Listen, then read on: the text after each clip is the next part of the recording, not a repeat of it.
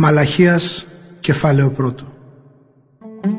Λόγος του Κυρίου μήνυμα που το έστειλε στον Ισραήλ με το Μαλαχία. Ο Θεός αγαπάει το λαό του τον Ισραήλ. Σας αγάπησα είπε ο Κύριος. Εσείς όμως λέτε Πώς μας αγάπησες; Σε αυτό ο Κύριος απαντάει. Δεν είναι ο Ισάφ αδερφός του Ιακώβ κι όμως εγώ αγάπησα τον Ιακώβ, ενώ τον Ισάφ τον εγκατέλειψα. Ερήμωσα τα βουνά του και παρέδωσα τη χώρα του στα τσακάλια. Οι Εδωμίτες ισχυρίζονται ότι παρόλο που καταστράφηκαν θα ξαναχτίσουν τις ερημωμένες πόλεις τους. Εγώ όμως ο Κύριος του σύμπαντος λέω «Ας τους να χτίζουν. Εγώ θα τα γκρεμίσω. Η περιοχή τους θα ονομάζεται ασεβής χώρα και οι ίδιοι λαός καταραμένος για πάντα από τον Κύριο.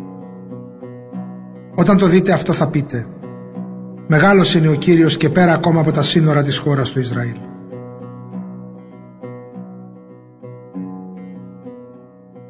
Θυσίες που προσβάλλουν τον Κύριο Ο Κύριος του σύμπαντος λέει στους ιερείς Ο γιος τιμάει τον πατέρα του και ο δούλος τον Κύριό του Αν εγώ είμαι ο πατέρας σας, πού είναι η τιμή που μου αποδίδετε Και αν εγώ είμαι ο Κύριός σας, πού είναι ο σεβασμός που μου έχετε; Με περιφρονείτε και ρωτάτε πώς σε περιφρονούμε; Με το να προσφέρετε στο θυσιαστήριό μου μοιαρές προσφορές.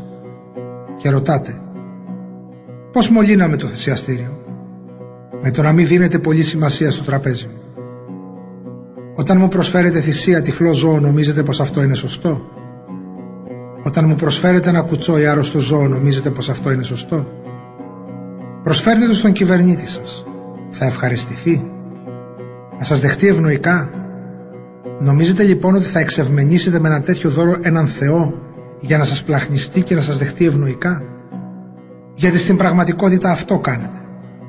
Μακάρι κάποιος από εσά να έκλεινε τις πόρτες του ναού για να μην ανάβετε άσκοπα φωτιά στο θυσιαστήριό μου. Δεν είμαι ευχαριστημένος από εσά και δεν θα δεχτώ καμιά θυσία από τα χέρια σας. Ο Κύριος του σύμπαντος το λέει. Από την Ανατολή μέχρι τη Δύση μεγάλη είναι η φήμη μου ανάμεσα στα έθνη. Λέει ο Κύριος του σύμπαντος. Σε κάθε τόπο προσφέρεται λιβάνι σε μένα και θυσίες καθαρές γιατί είμαι μεγάλος ανάμεσα στα έθνη.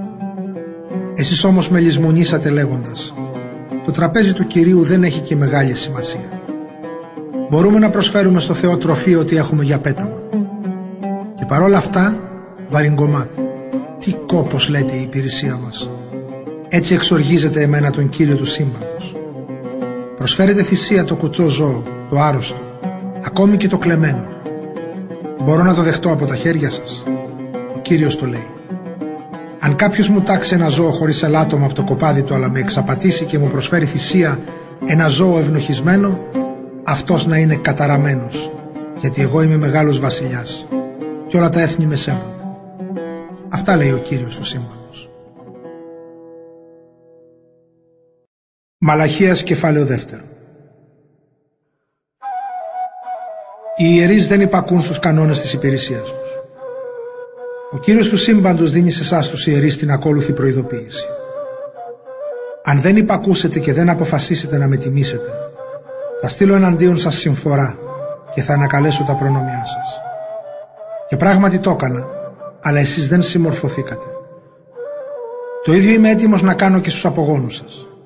Και όσο για σας, θα πετάξω στο πρόσωπό σας την κοπριά των ζώων που θυσιάζετε στις γιορτές σας και θα σας ρίξουν και εσάς τον κοπρόνο. Έτσι θα καταλάβετε ότι εγώ ο Κύριος του σύμπαντος σας είχα προειδοποιήσει για να διατηρήσω τη διαθήκη μου με το Λεβί και τους απογόνους του. Με εκείνη τη διαθήκη μου υποσχόμουν να τους δώσω ζωή και ευτυχία και τους τα έδωσα. Και εκείνοι είχαν υποσχεθεί να με σέβονται και να ταπεινώνονται ενώπιόν μου και μέχρι τώρα το έκαναν. Διαβίβαζαν στους ανθρώπους τις εντολές μου ανώθευτες και δεν τους παραπλανούσαν. Με υπηρετούσαν με πιστότητα και ειλικρίνεια και έτσι εμπόδιζαν πολλούς να κάνουν το κακό. Πράγματι το καθήκον των ιερέων είναι να διακηρύττουν τον νόμο και να δίνουν συμβουλές σε όσους τις ζητούν. Γιατί αυτή είναι η αγγελιοφόρη του Κυρίου του Σύμπαντος. Εσείς όμως προδώσατε την αποστολή σας. Με τη συμβουλή σας οδηγήσατε πολλούς ανθρώπους να κάνουν το κακό. Έτσι παραβιάσατε τη διαθήκη μου με το Λεβί. Γι' αυτό εγώ ο Κύριος του σύμπαντος λέω επειδή δεν με υπακούσατε και συμπεριφερθήκατε με προσωποληψία όταν δίνατε τις συμβουλές σας εγώ τώρα θα κάνω να σας περιφρονήσουν όλοι οι άνθρωποι. Παράνομη γάμη και διαζύγια. Δεν έχουμε όλοι μας έναν πατέρα. Δεν μας δημιούργησε ένας Θεός. Γιατί απιστεί ο ένας τον άλλον παραβιάζοντας τη Διαθήκη του Θεού με τους προγόνους μας; Ο λαός του Ιούδα αθέτησαν την υπόσχεσή τους στο Θεό και έκαναν δελειρές πράξεις στην Ιερουσαλήμ και σε όλη τη χώρα του Ισραήλ. Δεν δήλωσαν ότι ανήκει στον Κύριο και ότι αγαπάει ο Κύριος. Οι άντρες έχουν πάρει γυναίκες που λατρεύουν ξένους θεούς. Μακάρι ο Κύριος να απομακρύνει από την κοινότητα των απογόνων του Ιακώβ όλους ανεξαίρετα που τα πράττουν αυτά ακόμη και αν προσφέρουν θυσία στον Κύριο του σύμπαντος. Πλημμυρίσατε με δάκρυα το θυσιαστήριο του Κυρίου. Κλαίτε και αναστενάζετε γιατί αρνείτε πια να προσέξει τη θυσία που του προσφέρετε και να τη δεχτεί με ευχαρίστηση. Και ρωτάτε, γιατί; Επειδή ο Κύριος ήταν μάρτυρας ανάμεσα σε σένα και στη γυναίκα σου που παντρεύτηκε στα νιάτα σου. Αλλά της φέρθηκες με απιστία. Παρά το γεγονός ότι ήταν η σύζυγός σου και η γυναίκα με την οποία είχες κάνει συνθήκη μαζί της. Ο Θεός δεν δημιούργησε ενότητα έναν ζωντανό οργανισμό. Γιατί έκανε αυτήν την ενότητα; Για να αποκτηθούν απόγονοι ευλογημένοι από το Θεό. Γι' αυτό προσέχετε να μην χωρίζετε τη γυναίκα που παντρευτήκατε στα νιάτα σας. Απεχθάνω με το διαζύγιο, λέει ο Θεός του Ισραήλ, ο Κύριος του σύμπαντος. Είναι σαν να βιοπραγείτε. Γι' αυτό προσέχετε να μην είστε άπιστοι στη γυναίκα σας. Ο Κύριος φροντίζει για το δίκαιο. Τον κουράσατε τον Κύριο με τα ανόητα λόγια σας. Πώς τον κουράσαμε, ρωτάτε με το να λέτε αυτοί που κάνουν το κακό είναι αρεστοί στον Κύριο και εκείνος τους αγαπάει ή πού είναι ο Θεός που φροντίζει για το δίκαιο;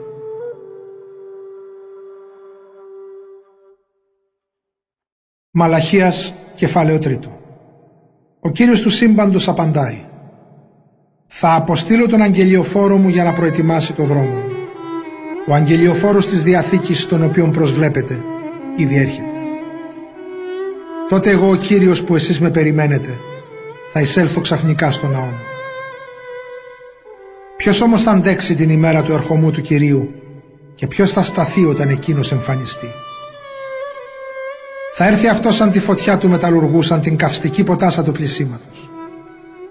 Θα καθίσει και θα αφαιρέσει τη σκουριά. Ο σαν μεταλλουργός θα καθαρίσει τους Λεβίτες. Θα τους ξεπλύνει όπως το ασίμι και το χρυσάφι για να του προσφέρουν σωστές θυσίες.